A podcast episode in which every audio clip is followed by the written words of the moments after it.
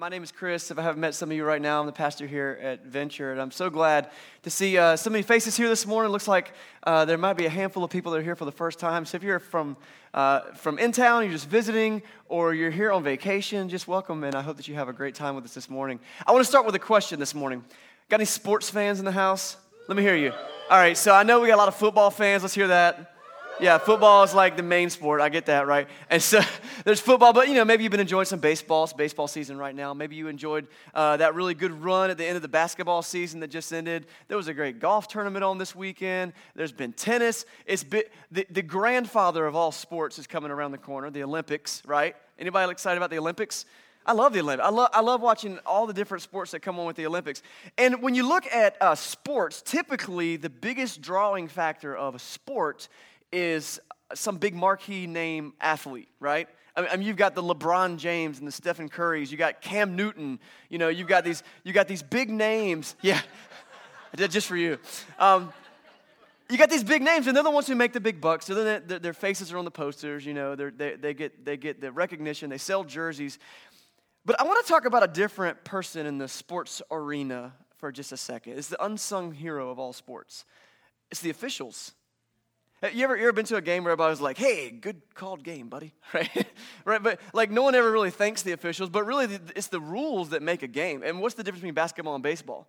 Well, the rules. Like they say the ball has to be this big and there's a field that's shaped like this, right? That's the rules are what makes the game. But we never thank the officials, we never high five them because they got all the calls just right. But when do we remember to pay attention to the officials? When they get it wrong, right? And then we're like, what? Oh, get some glasses, you blind ref, right? It's, so it's, it's the officials, it's the umpires, it's the line judges, it's the people who are looking at the instant replay monitor, right? It's these people who make sure that we follow the rules. Um, and it, I mean, it's hard. I don't want to be that guy. I don't want to be at 100,000 fans at a football arena and everybody's mad at you. NFL fans, when are we going to learn uh, what constitutes a catch? Are we sure about that? I have no, it's a big deal. This is just for some of you, but I just want to let you know that Dez Bryant did catch that ball. It was two years ago, but that's how important the, the, the bad calling is to me. I mean, we got to do something, reform these officials. So here's, here's the deal, though. Uh, there's a lot of weight on these officials. And uh, as fans, I think we enjoy the tension because there's this moment, let's just do football, right? And it's like, is it a touchdown, right? Did he catch the ball? And in these moments, we get the extra thrill of the game. That idea of, of people uh, judging an event is pretty big in our culture. Uh, one of the most popular phenomenons of the last decade or two has have been these TV shows like uh, America's Got Talent and The Voice, the late great The Idol. Rest in peace, Ryan Seacrest. It was a great run. Um, he's not dead. The show's just over. I just want to clarify that. Uh, but we love why? Because we get to tune in, we get to watch these judges, and we really care what Harry Connick Jr. says about the singers or whatever. And then the cool thing is when what we get to call in and actually be judges ourselves, like we get to vote and we get to play a part in the proceedings. Um, and and so judging is important to us. It's important to our society really. I mean, isn't that how the American system works? Uh, in addition to the laws and, and, and uh, peacekeeping officers and all kinds of different things, they're judges, and that's the important part because it's their job to interpret the law and try to be consistent with it. And it's not always perfect, is it? But it's, it's basically good. And it's important that we have some people that are trying to come in there and take an objective lo- law, look at the laws and, and figure out. It's, it's judgment, and it's an important thing. Um, and then we, the people, get to play a role in that, don't we? Anybody ever had jury duty? Right? As part of, as part of being a part of the judge system. Even in small things, judgment is important. You gotta, you gotta make a judgment call on what am I gonna eat and where am I gonna go today and what time am I gonna go to bed? Do I need one more episode of this TV show on Netflix or am I gonna go to bed now? How much money should I spend? All these are judgment calls that we make. And so, judgment and judgment calls, they, they're central to the human experience. I wanna clarify that as we get going because here's the deal when it comes to judgment and Christianity, there seems to be a lot of gray area there. And we have a hard time trying to figure out what does it mean to be involved in judgment? Judging people, God judging us. What does the Bible say about it? Well, we're in this teaching series. We've been in it all summer long called Beautiful Contrast. And the idea is that uh, we're looking at the Sermon on the Mount, which we can find. If you got a Bible, go ahead and grab it. We're going to be in chapter 7 of the book of Matthew, which is in the New Testament of the Bible. And in, uh, in the book of Matthew, it's basically a biography on the life of Jesus and his teachings. And so we've been going through chapters 5, 6, and 7 all summer long. And we're almost done this week and then one more week. Next week will be the last week of our teaching through the Sermon on the Mount, and we will have uh, read or taught through everything that Jesus said through that whole long sermon that he gave. And uh, it, it, as we get to the beginning of chapter 7, what Jesus is talking about is that idea of judging people. And so we're going to just kind of like suspend judgment on the whole idea and let's take a look at what Jesus has to say about it. And uh, so if you've got your Bible, grab it. We've got free ones underneath your seats in here. If you didn't bring one with you, uh, I just want you to know you can have that Bible that's under the seat. Um, if you need one, take it home with you. We're going to be in Matthew chapter 7, and we're going to be reading verses 1 through 6. But I just want to start with what might be one of the most famous verses in the entire Bible Matthew chapter 7, verse 1. Okay? Just it'll be on the screen here. Let's look at this. The first one, it says this Jesus says, Do not judge or you too will be judged. And we're going to read the rest of the passage, but I want to do a quick pause here.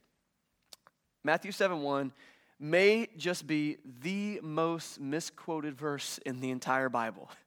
It is said all the time. You've heard it. You've heard people say it. People say, You're not supposed to judge people. The Bible says don't judge people.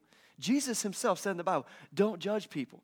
And then I've seen uh, T-shirts, bumper stickers, even a few tattoos that say "Only God can judge me." Right? What's the what's the uh, what's the indication there? If only God can judge me, who can't judge me? Everyone else. That's not a possibility. Well, there it is, guys. It's in the Bible. Do not judge, or you too will be judged. It is in there, and that's what it says. But that's not all that it says. It's really important when we read the Bible, or especially pretend like we understand the Bible, to have actually read the context of what something was written in and see what all it does say. So we're going to keep reading. It says this don't judge, or you too will be judged. Now let's look at verse 2. For in the same way you judge others, you will be judged. And with the measure you use, it will be measured against you. Jesus is about to say a lot more, but I want to pause there because there's actually some in this that we can really get into. Jesus is about to say uh, more about how we judge and how we interact with each other. But when Jesus says the word judge, what does he mean? Well, you know, a simple dictionary look will tell you something about the word judge. And as I kind of studied the word, getting ready for this, there's kind of a, a spectrum of meaning. And if we're going to swing the pendulum one way or the other, uh, on one side, kind of the more lenient side, uh, the definition of judging is to analyze and evaluate. To analyze and evaluate. Is Jesus telling us not to analyze or evaluate? Well, probably not. That's probably not a good thing to do it. It's an important skill to be able to analyze and evaluate. People, uh, when, you, when you see a person, you need to be able to analyze and evaluate them to see if they're a person I need to spend time with. Is it going to be dangerous? Is it going to be good for me? Is it going to be bad for me? Right? This is, this is basic. My wife and I, we had to spend a long time analyzing and evaluating each other before we decided we wanted to be married, right? That's, that's how life works, it's how relationships work. And so when Jesus says, do not judge or you too will be judged, I don't think he's saying that we should run through life without ever making these most important judgments about people. I think we could probably agree with that, right? And, and, and, there's scripture to back that up. The Bible is full of teachings that tell us who we should allow to influence us and the types of people we should be with and spend the most time with and things like that. So that's one end of the spectrum. If we swing the pendulum, it says, you know, analyzing and evaluating. If you were to sp- swing the pendulum the other way to the other end of what does the word judge mean, uh, you, you could say this that judgment is to condemn or punish. That certainly is a lot more harsh, right? To condemn or punish. It even sounds like something that you shouldn't do. But it's certainly something that's necessary sometimes punishment.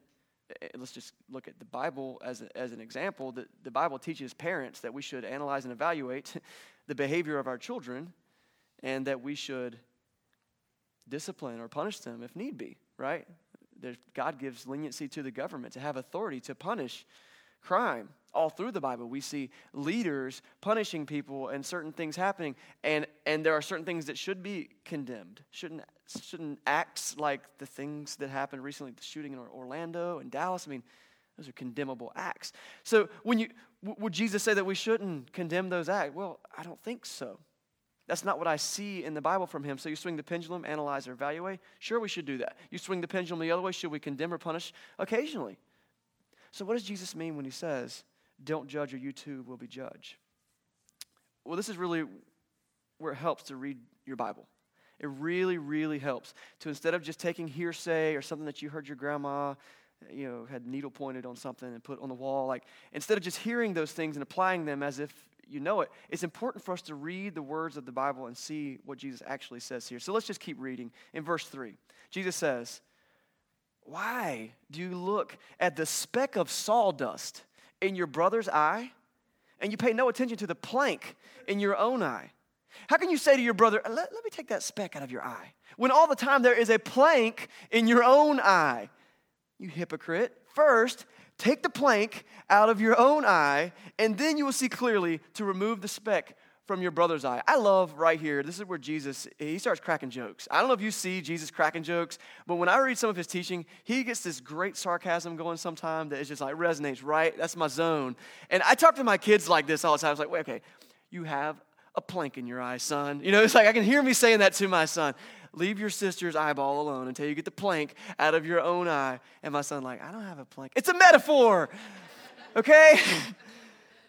uh, the Greek word for plank there could be translated roofing beam. Okay, Jesus isn't talking about like a little dowel rod here. He's, I mean, he's just making an extreme exaggeration to say, listen, you got problems of your own.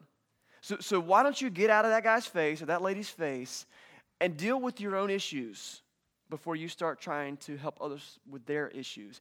Uh, if you've ever flown on an airplane, they give you that little speech. You know, the flight attendant gets at the front and they teach you how to buckle your seatbelt because you've been living in a cave and you don't know how to buckle your seatbelt.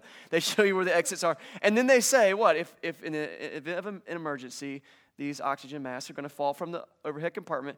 And it, they say you should attach and affix your oxygen mask onto your face first before you go help someone else. Why? Well, because you, you're not going to be very much help to anyone else if you can't breathe. And it's the same basic concept that, uh, that Jesus is saying about judging people. You can't really help anybody else unless you're aware of your faults and your failures and your weaknesses and your temptations. Deal with that before you go poking around somebody else's eye. Jesus says, Do not judge, or you too will be judged. And he's talking about the type of judgment that we use. I, I, was looking through and thinking through and talking through with some friends over the last couple of weeks about judging people. I'm like, what, what type of judgment is wrong? Like, okay, I think we would all agree too, there are some types of judging people that's wrong. And we just said a second ago, there are some types that apparently are good and helpful. I, have identified four. I think there may be more. I'm no genius, but I, I want to show you the four that I see, and I hope maybe that you'll agree. You can, we can definitely talk about it later. Here's, here's uh, the first one uh, superficial judgment. Superficial judgment is wrong. That's judging the book by its cover. That's looking at someone and making a complete surface level treatment of someone without even trying to understand who they are or where they're coming from or why they're doing what they're doing or wearing what they're wearing or being where they're being. This is seeing that someone is a Trump supporter or a Hillary supporter or that they have a, a rainbow flag on their car or a Confederate flag on their porch and all of a sudden I know them. Yeah, I know your type, right? That's superficial. You don't know them. You don't know what they've gone through. You don't know why they make the choices that they make. It's superficial and it's wrong. It's, it's wrong. There's no reason to judge someone that way. Here, here's another one that I, that I think is wrong a hypocritical judgment. This is the pot calling the kettle black. You know, uh, it's like I, I'm talking trash about my coworker because she's always late. When, dude, Chris, you're always late too. what are you talking about her? And, and, maybe I'm just trying to cover up for my lateness because I want to draw attention to her. And, and there's a lot of examples, but you know what hypocrisy is. It's when you, you know, it's when it's the pot calling the kettle black. I'm just as guilty as you are. So let's not bring this up right now. Maybe there's another road we should take. Uh, it's hypocritical and it's wrong. Uh, here's a third type of judgment that I think is wrong. Uh, I couldn't think of a cool one worded thing. So it's, it's harsh, unforgiving judgment.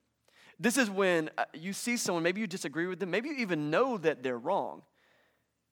But my way of dealing with them is to berate them, to belittle them, to mistreat them. Harsh, unforgiving judgment. And it's wrong. The Bible tells us that, you know, that, that we should be people that are gentle in our speech and kind and compassionate and loving and forgiving. And so even if someone is wrong, that doesn't give us the right to be wrong to them. It's wrong. Uh, so that's, that's three types of judgment that I think are, are not okay. And here's a fourth one. This is the biggest, I think, for me, is untrue judgment. Untrue judgment. There's a lot of this going on right now. This is, our culture thrives on it. We get a very little bit of information, and then we turn it into a 24 hour news circuit. And suddenly there are people being, their whole lives are ruined because there was false information, misinformation, partial information. And, uh, you know, I see it on Facebook all the time. People are like, Did you hear this? And it's like just a headline. I didn't even read the article, just wanted to post it, and all of a sudden something blows up, and it's, it's untrue judgment. You know, God says that it is a sin to slander, it is sin to bear false witness or false testimony. That's illegal. You can't do that. It's actually one of the Ten Commandments. And so it's easy to be guilty for this, even accidentally, when we make a big, firm judgment and we only know part of the details. It's important to know that what we believe is true before we begin to move forward with our reaction. It's untrue judgment and it's wrong. And there might be more than these four, but these are four that when Jesus is saying, listen, do not judge or you too will be judged, for in the same way you judge others, you will be judged. I don't know about you, but I don't want to be judged superficially. I don't want to be judged hypocritically. In fact, I would much rather someone come to me and say, Listen, dude, I have done what you're doing, okay? and they'll own up to their own issues and say, I, and I want to learn from their mistakes. I would rather that than to be judged untruly. Like, get to know me, please. Understand who I am, than to be judged harsh and unforgivingly. And so, in the same way that you judge others, you will be judged. You dish it out, be prepared to take it. It's how life works. And that's where Jesus is going with this. Um, that approach doesn't work for everyone, though. It doesn't. Uh, I think so many of us kind of just look through a one way mirror and, like, or whatever that illustration is. And it's like, I can only look at your life, I can't see my life. I don't know what's going on with that. And so Jesus kind of, I think he gets that. And so he's got one more verse that we're going to read in verse 6, and then we'll explain it. He says, Do not give dogs what is sacred, do not throw your pearls to pigs. If you do, they may be trampled under their feet and, and turned to tear you to pieces. Jesus was speaking to a Jewish audience here, and so uh, they totally got this. To Jews, uh, dogs, pigs, they were uh, unclean animals. And so they were very careful about not doing sacred things with and around and for and to these animals because it would make the sacred thing unsacred. And Jesus is kind of using this again as another metaphor. He says, Listen, you're not going to throw your, your, your jewelry out to some pigs. Because what's a pearl to a pig? Just another rock, right? They don't get it. So maybe you come to someone and you've got a genuine desire to help them, and maybe you have dealt with the plank in your own eye, and you're really, but you really want to help them, and you want to help them get the speck out of their own eye. Or maybe they've got more than a speck in their eye. Maybe they have a plank too. You see sin in their life, or you see something that's going to pull them away from God, you see things to maybe even hurt them and mess them up. But they just don't see things the way that you see it. They don't agree with you. This is about someone trying to live for God, someone who's trying to live for God, making judgment about someone who's not trying to live for God. Uh, Christians, we're pretty bad at this sometimes. We go to someone and we're like, you know, you should have believed just like I do. And so, since you should believe the way that I do, I think I have every right to come down on you and beat you in the head with a Bible. And really, Jesus says, look, don't do that. Don't do that. They're not going to appreciate it. They don't care. I mean, they've got their own set of, of ideals and their own set of reasons that they do their things there's another place to start. Why don't you start by setting an example with your life? And there's more we're going to get into the, with that in just a minute. But there's more, there's more to do than just come down on people because you feel like you could probably get a speck out of their eye. So he uses example of pigs and dogs. And honestly, if, if I'm the pig or the dog, I'm a little bit offended. Oh, well, you can call me a pig? But this is Jesus just saying, look, it's a metaphor. They're not going to get it. They're not going to appreciate it the way that you do. Try a different tactic. Now, judging is a part of life, isn't it? It's, it's got to be done, but it's got to be done God's way. And so, for the rest of our time together, what I want to do is learn how to treat people by seeing how God treats people in the Bible. How does He move forward and how does He judge? God is the judge, right? Um, that's kind of the idea of Christianity, is that God has a way He wants us to live, and if we don't live that way, there is some judgment that comes from that, and there's separation from God. Uh, if you read through the Bible, especially the Old Testament, you'll see that God uh, has these leaders, teachers, prophets, uh, sometimes kings, and over and over again, they've got this message to the people of Israel, the Jewish people. And they say basically, You have sinned against God, and He's really angry about that, and He's going to punish you. Okay? This is how God deals out judgment. But I want you to notice another thing. You can read, you can read all the stories in the Old Testament. I really try to think through so many of them this week as I was about to make this bold statement. Please let me know if you find something that doesn't go along with this, but I think, I think that it's pretty solid. That anytime God is about to issue judgment, he also offers one other thing. When God issues judgment, he also offers an opportunity for grace. There's always a way back to God, at least throughout history. Now, there comes a time where God says, Your opportunity for grace has passed. Luckily, we're still living in that time right now. But what, we can, what can we learn about judging people from watching how God judges people? That anytime there's judgment that has to come from us, and it happens, that there's always an opportunity for grace. Too often we get into the habit of making judgment about other people, and we make the mistake of withholding the most important part of God's judgment grace. The opportunity to be changed, to be rebuilt, to be reclaimed, to go from being where you were wrong to being where you're now right. And where do we find that grace? Like me and you. I mean, where, where do we find the strength? Because, gotta be honest, sometimes grace is hard to come by. You ever had that family member, that friend, that neighbor, like, dude, you have run out of grace. Get off my porch. You know what I mean? And, and, and that time comes sometimes. Where do we find the strength? Where do we find the, the reservoir for that grace? I think that's what Jesus is talking about. I think the grace happens, for me at least, when I start to work on this plank in my own eye. Because when I realize how screwed up I am, it's a lot easier for me to be patient with somebody else's screw ups. Judgment doesn't need to be issued without an opportunity for grace. When I have the opportunity to remove this plank out of my eye, what I remember is that God's given me the opportunity for grace. God said, Chris, you messed up. Get that plank out of your eye. I took that out already. Why did you put it back?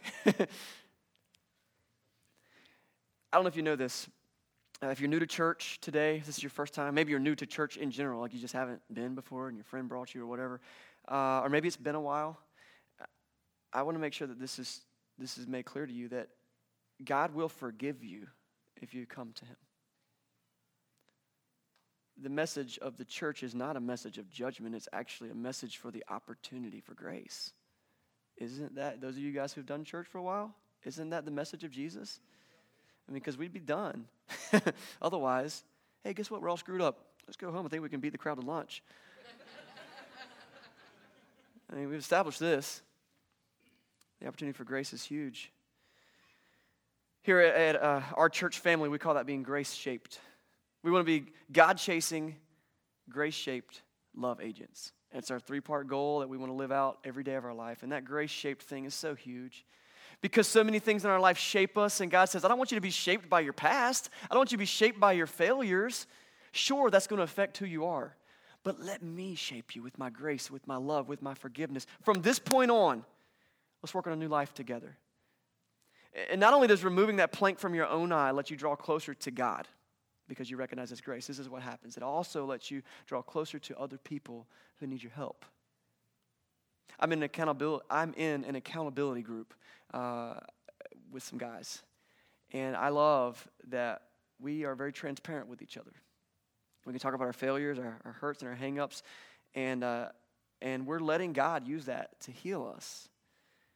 And as I'm working on this plank in my own eye, and I'm drawing closer to God, it's, I'm able to see more clearly, and I can help my guys out.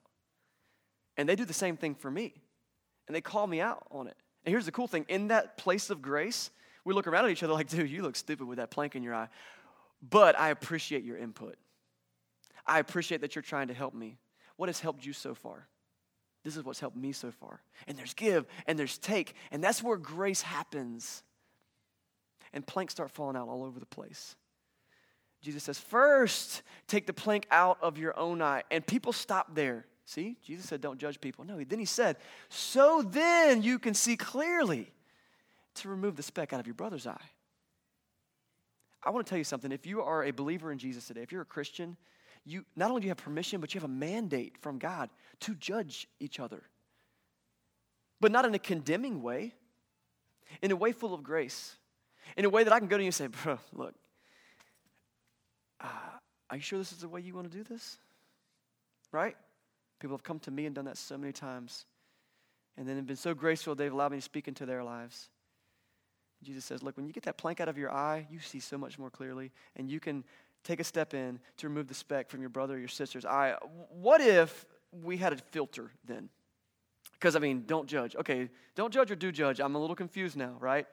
I'm playing the devil's advocate. You get what I'm saying. It's hard to decide. So, what if we had a filter so that we could decide how to judge? And, and I thought through this a lot, and I think this is maybe a good filter. Here, here's a filter Does this judgment serve to restore someone, or does it just tear them down? What if I asked myself that question every time I spoke against someone, every time I've been so aware of this since I've been working on this talk, like driving through my neighborhood, like you do this, pay attention, you do this. I, if you don't, I'm just a really bad person. But I do it. And I'm driving around and I see someone, all of a sudden, like I make up this life story for them. Oh, yeah, bet you didn't go to college.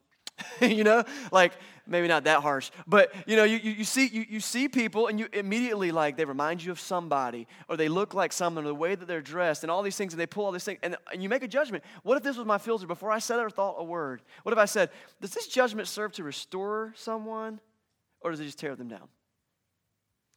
Suddenly what i just said about you going to college really is like dang that's just kind of i'm a jerk. Like why would i say that? But instead Oh, dude lives in my neighborhood. We should get together sometime. Maybe he likes wings. I like wings. We could have wings together. Who knows? We might be best friends. Suddenly everything changes.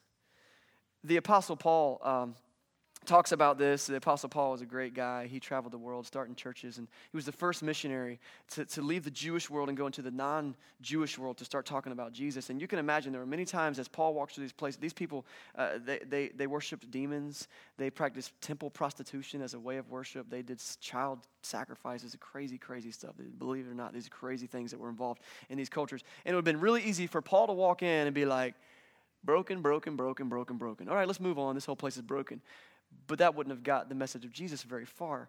He talks about this in Galatians chapter 6 verse 1, and I'm just going to read one sentence. You can read the whole chapter. It's really good.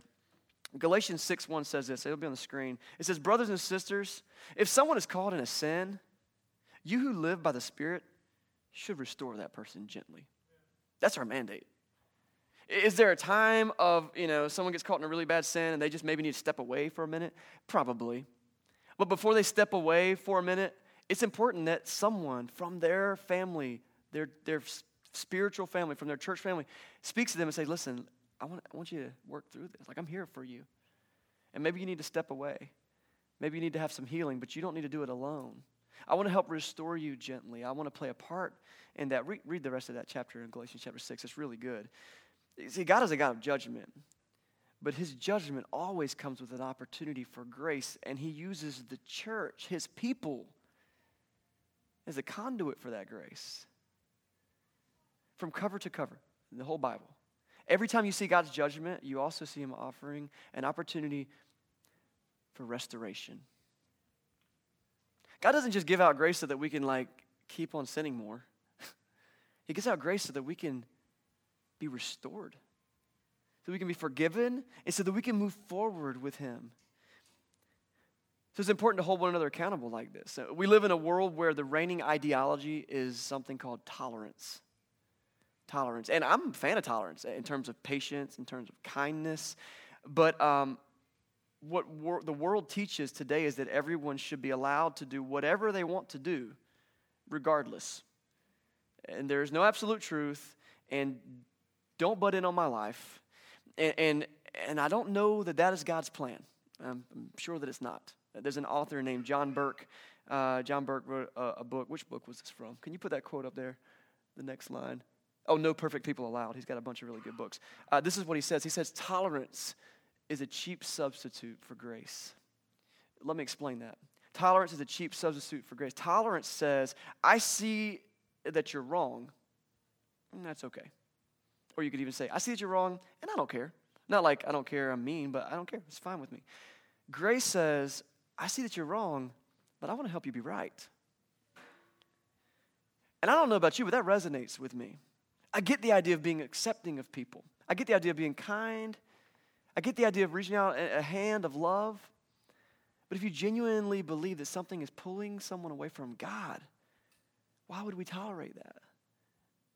Why would we instead not go, mm, can, I just, this is what's happening in my life. Can I show you what God's done in my life? And would you be patient enough to listen to me? And they, they might not jump on board with that. But I tell you what, they'll still be your friend. And they won't be like, that person's a Christian, and they're just like every Christian that I've ever met. Or they're just what I thought Christians were judgmental. Judgment should never be given without an opportunity for grace. People are hungry for grace, a chance to be made right. I think most of us want to do the right thing and we're kind of seeking that. It's a chance to be restored. The reality is the ultimate judgment is still coming, like from God. It's a true thing.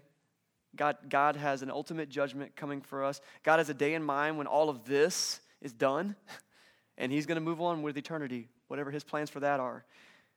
And He's going to judge each one of us. He's not going to judge us based on how tolerant we were, He's going to judge us based on how well we knew Jesus. That's, that's, that's what He told us. And God's opportunity for grace and restoration for us is now. Right now. Today, tomorrow, if we're lucky, next week, if we're lucky. And Jesus says, regardless of what you've done, I've got grace for you. Grace, I've heard this said so many times, it's beautiful. Grace is where God's, uh, let me say this again. Grace is where our greatest need and God's greatest gift collide. Grace is where our greatest need and God's greatest gift collide. It's an opportunity to be restored and be made okay with God. There are times when judgment's necessary, but God's way isn't about shaming people. It's about restoring people through Jesus. Uh, Jesus used sawdust and planks. I, I want to use another visual as we kind of go to wrap up today. I, I've got some things up here. The first one is this. You recognize this? Hello. It's a magnifying glass. I used to play with these when I was a kid. I used to love it. Um, actually, who am I fooling? I got this this week, and I've been playing with it since I got it. Um, but it's really cool. Uh, my granddad had one in his drawer, and uh, I remember I used to um, go to his desk and like I, I just blow up his desk calendar, be like, "Yeah, today's the fifth. I can see that really well. You got an appointment today. You know, it's fun. And they're fun. You can start fires with them. I don't recommend that. Um, they're really cool. Um, here's the thing a lot of us live life with a magnifying glass in our hand. We walk around and, and we just walk around looking into other people's life like this. We're looking for flaws, we're looking for their problems. And uh, actually, I, I guess we do it with good qualities too when we see our friends, we're like, man, my friends could do no wrong. you know, we're all for them, and then our, and the, our enemies, they can do, they can do no right. Uh, we do it with individuals. We do it with groups of people. Uh, this past week at the um, at the memorial service for the, the officers who gave their lives in Dallas, uh, there were a lot of speeches, and I didn't get to watch all of them, but I did see a clip of what uh, former President George Bush said there. And uh, don't doesn't matter what you think about any former president. Sometimes they all say good things. This was really solid. He said this: Too often, we judge other groups by their worst examples, while judging ourselves by our best intentions. You hear that? Too often we judge other groups by their worst examples. We're walking around with this magnifying glass. And we judge ourselves by our best intentions.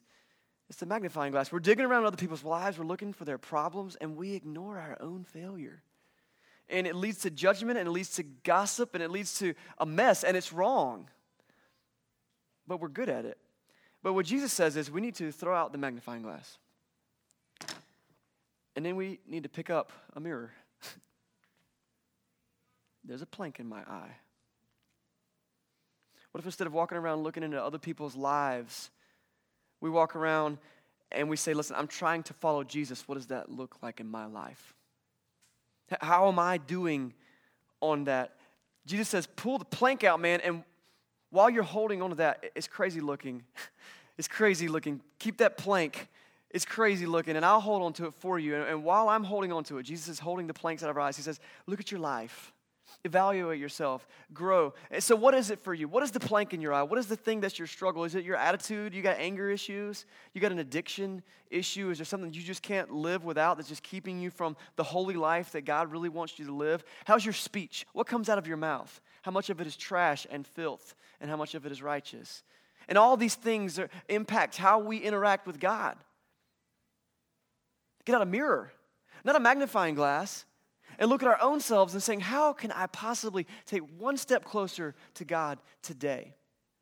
How can I begin to purify myself? It's easier for us to use a magnifying glass. It's easy to point at the other people's marriage problems and ignore the fact that I've got marriage problems and I'm just rather just talk about other people's marriage problems. It's easier uh, for, for you see someone else's poor parenting over here, their problem, but you see over here, you've got terrible financial management.